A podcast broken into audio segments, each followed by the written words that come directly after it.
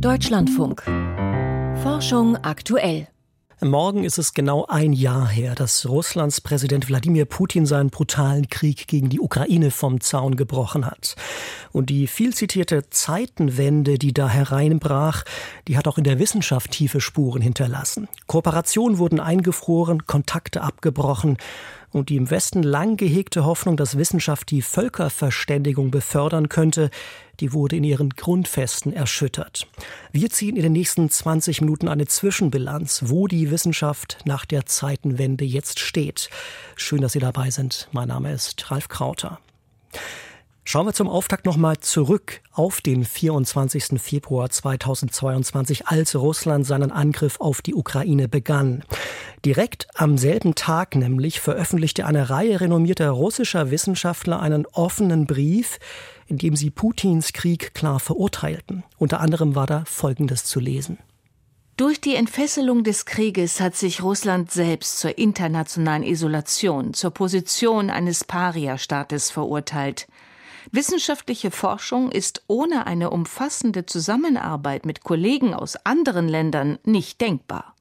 Die Isolierung Russlands von der Welt bedeutet eine weitere kulturelle und technologische Degradierung unseres Landes, die keine positiven Perspektiven bietet.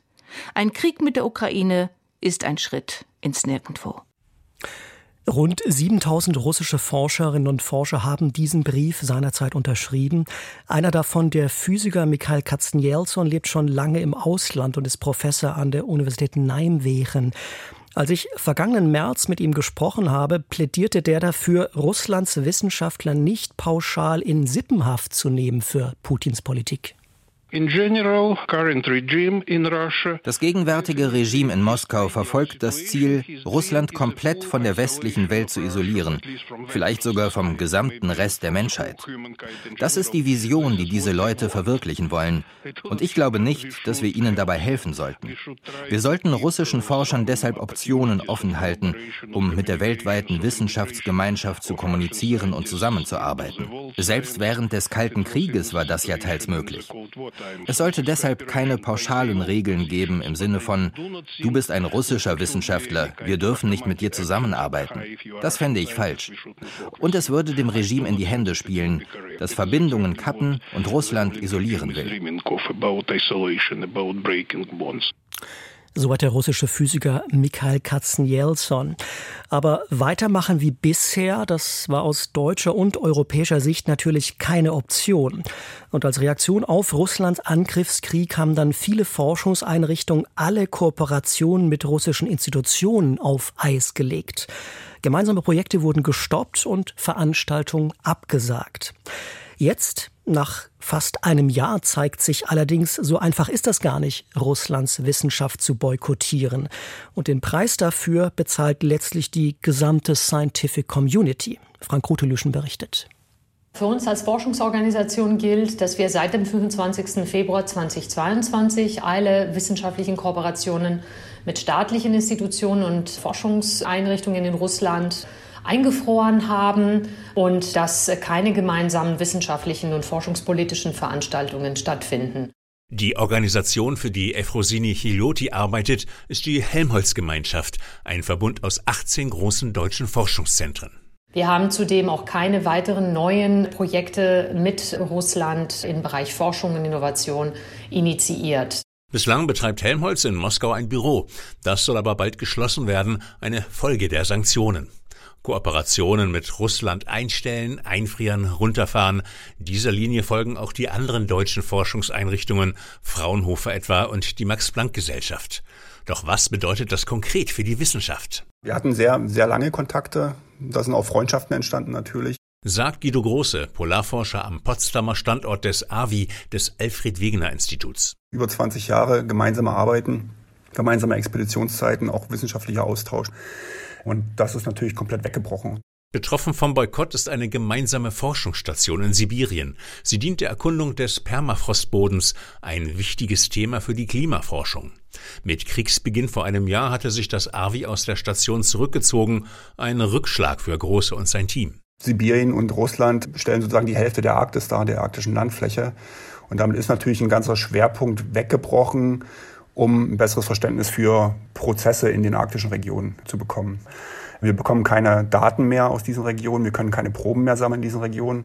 Was bleibt, sind Satellitenaufnahmen und das Ausweichen auf andere Regionen, wo der Erdboden ebenfalls das ganze Jahr über gefroren ist. Wir arbeiten sehr verstärkt in Nordamerika, in Kanada und Alaska. Wir haben neue Projekte auf Grönland begonnen.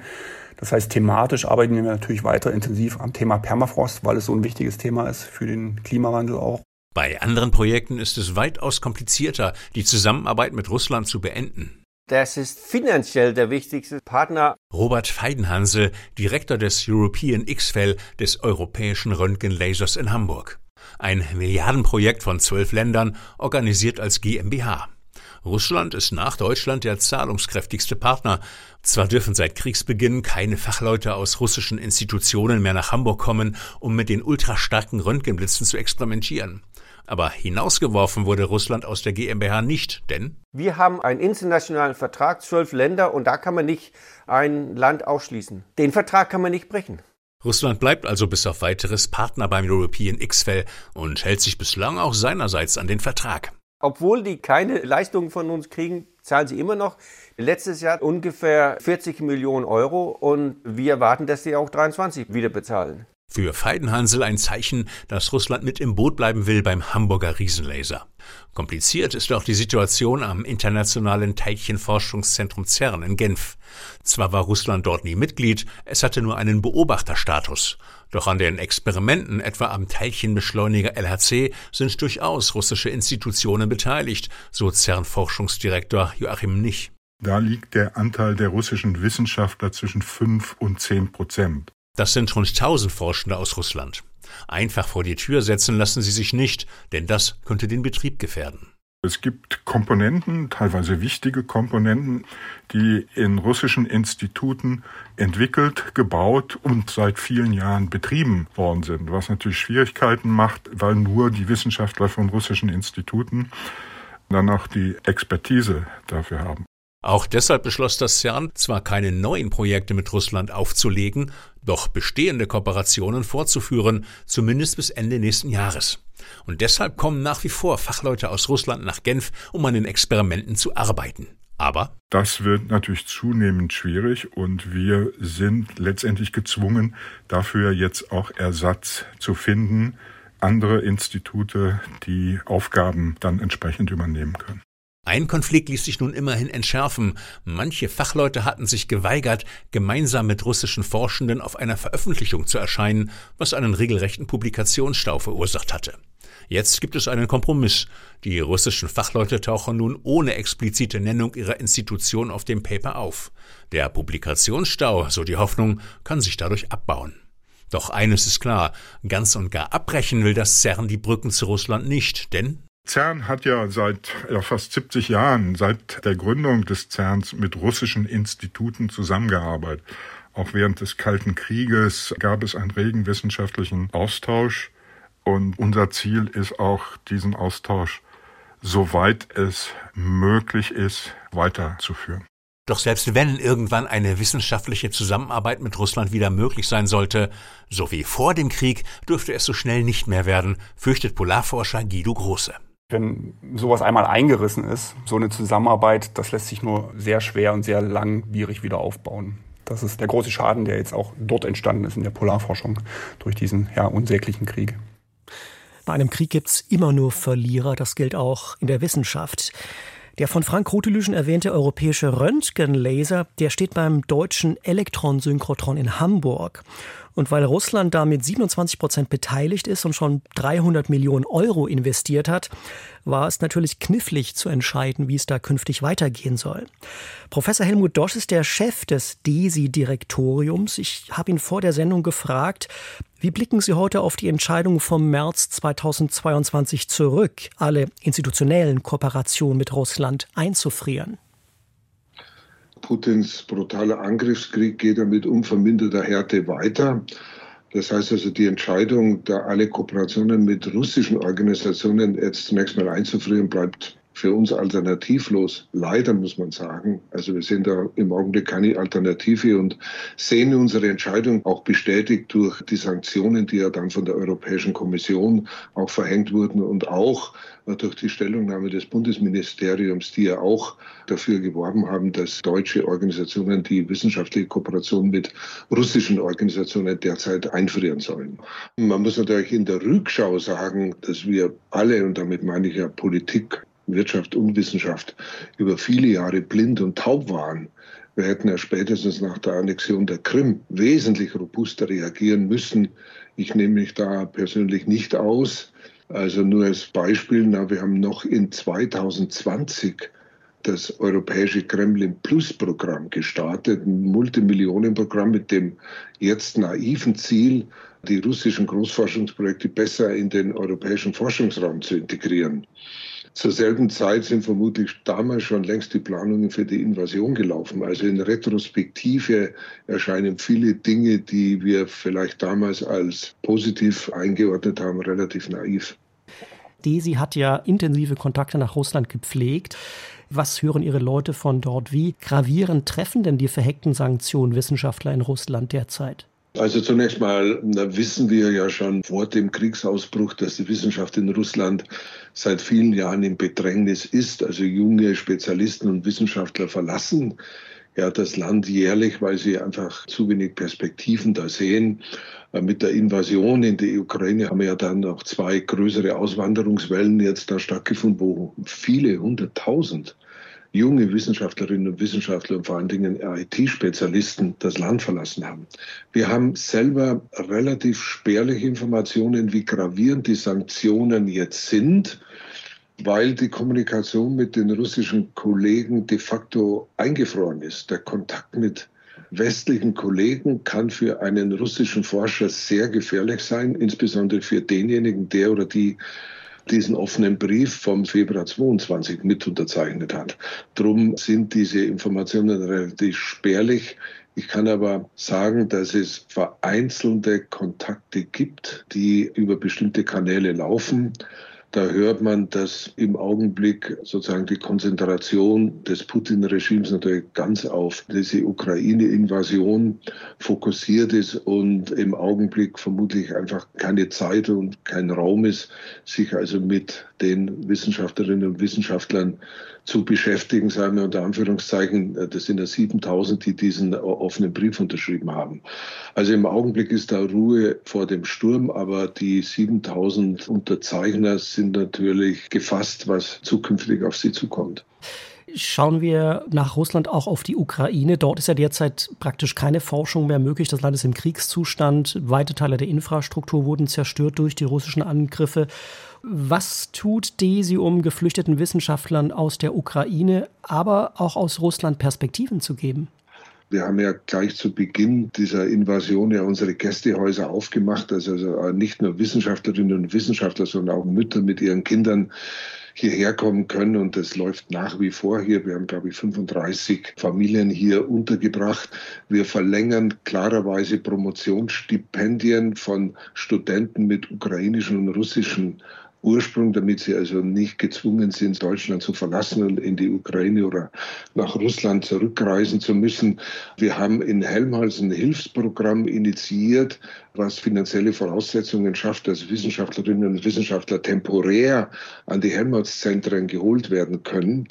Wir haben im Übrigen gerade im Augenblick eine Ukraine-Winterschule laufen, die sechswöchig ist, wo wir Promotionsstudentinnen von der Ukraine hierher geholt haben, die jetzt ihr Promotionsstudium weitertreiben können. Also wir tun unser Möglichstes. Diese Maßnahmen, die wir machen, das ist auch ein Zeichen an unsere ukrainischen Kolleginnen und Kollegen, dass wir bei ihnen stehen und dass sie sich auch künftig auf uns verlassen können. Solange die Waffen sprechen, ist sicher nicht an eine Wiederaufnahme der über Jahrzehnte erfolgreichen Wissenschaftsdiplomatie zu denken. Wenn es irgendwann so weit ist, was wäre denn dafür notwendig? Also mit wem und unter welchen Bedingungen könnten Sie sich denn vorstellen, dass mit Russland irgendwann wieder wissenschaftliche Kontakte gepflegt werden, auch offiziell dann? Zunächst habe ich ja relativ große Selbstzweifel, wie erfolgreich unsere Wissenschaftsdiplomatie in Bezug auf Russland wirklich war. Aber es ist auch klar, dass man irgendwann mit einem Russland wieder in Kooperation treten muss. Auch in der Wissenschaft. Es gibt ja drängende globale Probleme, die man lösen muss. Und da muss Russland irgendwo wieder mit ins Boot. Wann, unter welchen Umständen das wieder möglich ist, da fehlt mir derzeit die Vorstellung. Ich mache mir da relativ wenig Illusionen das kann noch sehr viel länger dauern, ist natürlich für die Wissenschaft und auch für die Lösung der globalen Probleme, die wir vor der Brust haben, Stichwort Klimawandel, eine ganz, ganz schlechte Nachricht. Die Zeitenwende in der Wissenschaft führt dazu, dass die Lösung globaler Probleme noch schwieriger geworden ist. Soweit das Gespräch mit Helmut Dosch, dem Chef des deutschen Elektronensynchrotons DESI in Hamburg. Auch im Bereich Weltraumforschung ist seit Russlands Angriffskrieg alles komplizierter geworden. Manche Gemeinschaftsprojekte mit den Russen laufen zwar noch weiter, andere dagegen wurden gestoppt. Der Wissenschaftsjournalist Dirk Lorenzen hat für uns die Lage am Himmel im Blick. Dirk, welche Raumfahrtprojekte sind von den Sanktionen gegen Russland betroffen? Besonders betroffen ist ExoMars, eine Mars-Mission. Die wäre ohne den Angriff auf die Ukraine jetzt schon fast am Ziel. Dieser Rover war ein Gemeinschaftsprojekt der ESA mit Russland. Die ESA muss sich nun nach einer anderen Rakete umsehen und eine neue Landeeinheit bauen. Das verzögert diese Mission um mindestens sechs Jahre. Zudem befindet sich das deutsche Röntgenteleskop Erosita an Bord eines russischen Satelliten im Schlafmodus. Gleiches gilt für Icarus. Das ist ein Empfänger im russischen Teil der Raumstation, mit dem man das Zugverhalten von Tieren verfolgt hat. Und von Europas Weltraumbahnhof in Französisch-Guyana startet seit einem Jahr keine Soyuz-Rakete mehr, obwohl Europa die im Moment sehr gut gebrauchen könnte, denn die neue Ariane 6 ist noch nicht fertig und die kleine Vega C ist nach einem Fehlstart erst einmal in der Zwangspause. Schauen wir noch auf die internationale Raumstation. Wie sieht es denn da mit dem generellen Betrieb aus? Da läuft alles weiter, als wäre nichts passiert. In den zurückliegenden Jahr ist eine Russin von Cape Canaveral aus zur ISS geflogen, ebenso ein Amerikaner von Baikonur aus. Der ganz übliche Betrieb. Selbst als im Sommer drei Russen an Bord der ISS mit der Flagge der selbsternannten Volksrepublik Luhansk posiert haben, ist nichts passiert. Die NASA hat einige Tage später in einem Statement die politischen Aktivitäten Russlands so wörtlich streng getadelt, den Vorfall selbst aber nicht einmal explizit erwähnt. Von der ESA war gar nichts zu hören und auch Teile der Besatzung, die sonst bei den sozialen Medien sehr aktiv sind, hielten sich auffallend zurück. Das heißt, bei der ISS tut man fast so, als wäre gar nichts. Wie ist das zu erklären? Die Raumstation kann man nur gemeinsam betreiben. Das heißt, wenn man mit Russland im All bricht, dann muss man die ISS aufgeben. Die NASA möchte aber gerne Teile der Station in einigen Jahren in eine kommerzielle Nutzung überführen. Die ESA wiederum braucht die ISS dringend als Ziel für die astronautische Raumfahrt. Da fängt im April die neue Astronautenklasse an. Die soll natürlich wissen, wo es grundsätzlich hingehen kann. Solange man noch nicht zum Mond fliegt, braucht man einfach die ISS als Übungsplatz. Etwas überspitzt gesagt, NASA und ESA ist der Mond wichtiger als die Moral. Deshalb drückt man selbst bei Kriegspropaganda im Orbit die Augen zu. Vergangenen Juli hatte Russland ja verkündet, wir ziehen uns nach 2024 von der ISS zurück, wollen dann schnell eine eigene Raumstation bauen. Gestern hieß es jetzt aus Moskau, wir bleiben doch bis 2028 an Bord. Woher dieser Gesinnungswandel? Die Ankündigung Russlands hatten Fachleute ohnehin nicht ernst genommen. Russland ist schon lange nicht mehr in der Lage, schnell eine Raumstation zu bauen. Am Wissenschaftsmodul Nauka der ISS vor zwei Jahren gestartet, hat man zwei Jahrzehnte lang gebaut. Also Russland braucht die ISS wie kein anderes Land. Man kann auch nicht zu China umziehen, weil man die chinesische Raumstation von Russland aus gar nicht erreichen kann. Man hätte die Drohung von, äh, von Russland eben nutzen können, für auf NASA und ESA-Seite den Betrieb einzustellen. Das wollte man nicht. Dadurch sind wir jetzt in dieser absurden Situation, dass ein rein wissenschaftliches Projekt wie das Röntgenteleskop Erosita brach liegt, aber die hochpolitische ISS läuft einfach weiter. Infos und Einschätzungen von Dirk Lorenzen waren das zu den Folgen von Putins Krieg für die Kooperation im Weltraum. Danke nach Hamburg. Soweit unser heutiger Schwerpunkt zur Zeitenwende in der Wissenschaft. Die weiteren Meldungen vom Tag hat jetzt Magdalena Schmude mit ins Studio gebracht. Jedes Jahr sterben weltweit knapp 290.000 Frauen während der Schwangerschaft oder der Geburt. Das geht aus einem Bericht zur Entwicklung der Müttersterblichkeit hervor, den die WHO und weitere UN-Organisationen erstellt haben. Während die Sterberate bis zum Jahr 2015 gesunken war, stagniert sie laut dem Bericht seitdem bei etwa 200 Todesfällen pro Tag. 70 Prozent davon ereignen sich in afrikanischen Ländern südlich der Sahara.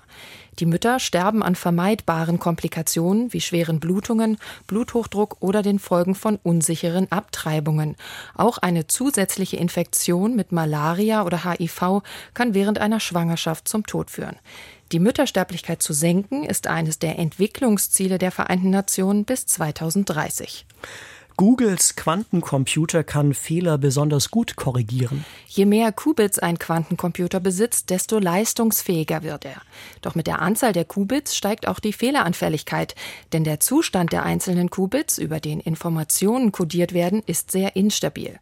Forschende in Kalifornien könnten jetzt eine Lösung für das Problem gefunden haben, wie sie im Fachmagazin Nature berichten. Sie konnten zeigen, dass ihre Methode mit einer größeren Anzahl Qubits ein zuverlässigeres Ergebnis liefert als mit einer geringeren Zahl von Informationsträgern. Lässt sich das Prinzip auch auf sehr große Rechner übertragen, könnten in Zukunft besonders leistungsstarke Quantencomputer möglich sein. Astronomen haben möglicherweise sechs Riesengalaxien aus der Frühzeit des Universums entdeckt. Die Galaxien sind etwa 600 Millionen Jahre nach dem Urknall entstanden und mit der milliardenfache Ma milliardenfachen Masse unserer Sonne deutlich größer als erwartet. Denn um zu diesem Zeitpunkt so groß zu sein, hätten die Galaxien erheblich schneller wachsen müssen, als das bisher als möglich angenommen wird. Ihre Ergebnisse stellen die Wissenschaftler im Fachmagazin Nature vor. Die Entdeckung gelang mit Hilfe des James Webb Teleskops, das kosmische Infrarotstrahlung auffängt. Die Daten sollen jetzt noch mit empfindlicheren Methoden überprüft werden. In Europa schossen Menschen schon vor 54.000 Jahren mit Pfeil und Bogen. In der Grotte Mandrin, einem Felsunterstand in Südfrankreich, hat ein Forschungsteam kleine Steinspitzen entdeckt, die als Pfeilspitzen gedient haben könnten. Spuren an den Projektilen deuten darauf hin, dass sie am Ende eines Schafts befestigt gewesen sein könnten, schreiben die Wissenschaftler in der Fachzeitschrift Science Advances. Einige der Spitzen zeigen außerdem typische Aufprallspuren.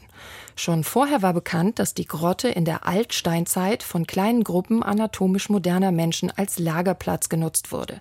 Die ältesten bekannten Nachweise für die Nutzung von Pfeil und Bogen stammen aus Afrika und sind etwa 70.000 Jahre alt. Waschbären könnten Krankheiten auf den Menschen übertragen. Die Tiere können sich mit dem West-Nil-Virus sowie dem Usutu-Virus infizieren und diese potenziell an den Menschen weitergeben. Das hat ein Team vom Senckenberg Forschungszentrum nachgewiesen. Im Blut von Waschbären aus verschiedenen Fanggebieten in Deutschland fanden die Wissenschaftler Antikörper gegen beide Erreger, wie sie im Fachjournal Viruses berichten. Außerdem können die Waschbären Parasiten verbreiten, darunter einen Waschbärspulwurm, der auch den Mensch als Wirt nutzen kann. Waschbären sind Allesfresser, die bei der Nahrungssuche in die Nähe von Häusern und Siedlungen kommen. Vielen Dank für die Meldung. Magdalena Schmude war das. Sternzeit, 23. Februar. Raketenstarts gefährden das Klima. Weil verglichen mit der Zahl von Flugzeugflügen nur sehr wenige Raketen ins All starten, halten manche die Raumfahrt für nicht sehr klimaschädlich. Dem widerspricht ein internationales Forschungsteam und warnt vor den Klimagefahren insbesondere durch Weltraumtourismus.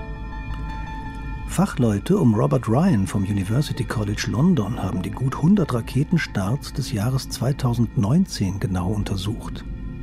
Mit einem 3D-Modell haben sie die Abgase und ihre Verteilung in der Atmosphäre erforscht. Wie sich zeigt, sind vor allem Rußpartikel, die etwa beim Verbrennen von Kerosin zurückbleiben, äußerst klimaschädlich. In den oberen Schichten der Atmosphäre wirken sie etwa 500 mal stärker an der Erderwärmung mit als am Boden oder in geringen Höhen.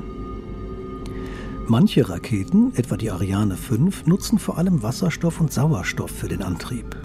Der dabei entstehende Wasserdampf ist nicht so schädlich wie die Abgase von Raketen, die Kerosin oder feste Stoffe verbrennen, etwa die Soyuz, Falcon oder Vega-Raketen.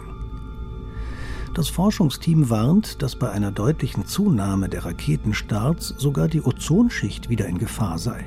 Die hatte sich durch gezielte Schutzmaßnahmen in den vergangenen Jahrzehnten recht gut erholt.